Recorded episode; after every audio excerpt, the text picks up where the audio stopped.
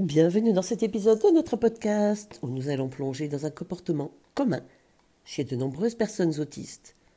Regardez les mêmes séries ou films en boucle.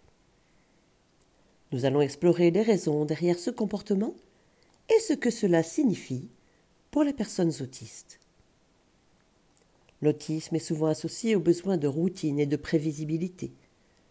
Regarder les mêmes séries ou films en boucle peut créer un sentiment de confort et de familiarité, car les personnes autistes savent à quoi s'attendre.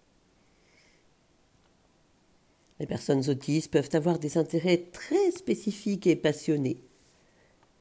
Certaines séries ou films correspondent à ces intérêts, ce qui les rend particulièrement attrayants. La répétition permet de creuser davantage ces intérêts.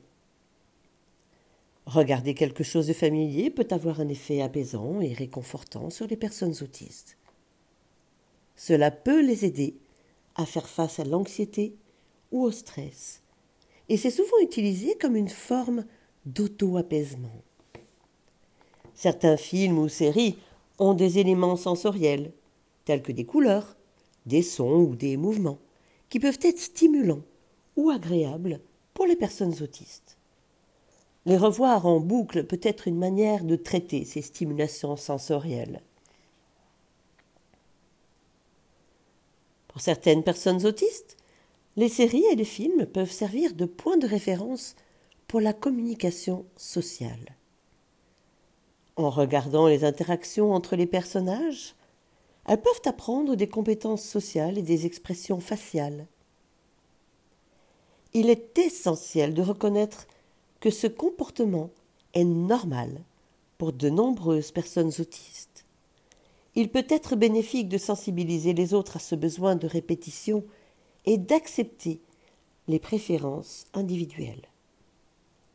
Merci d'avoir écouté cet épisode qui a exploré pourquoi de nombreux autistes regardent souvent les mêmes séries ou films en boucle.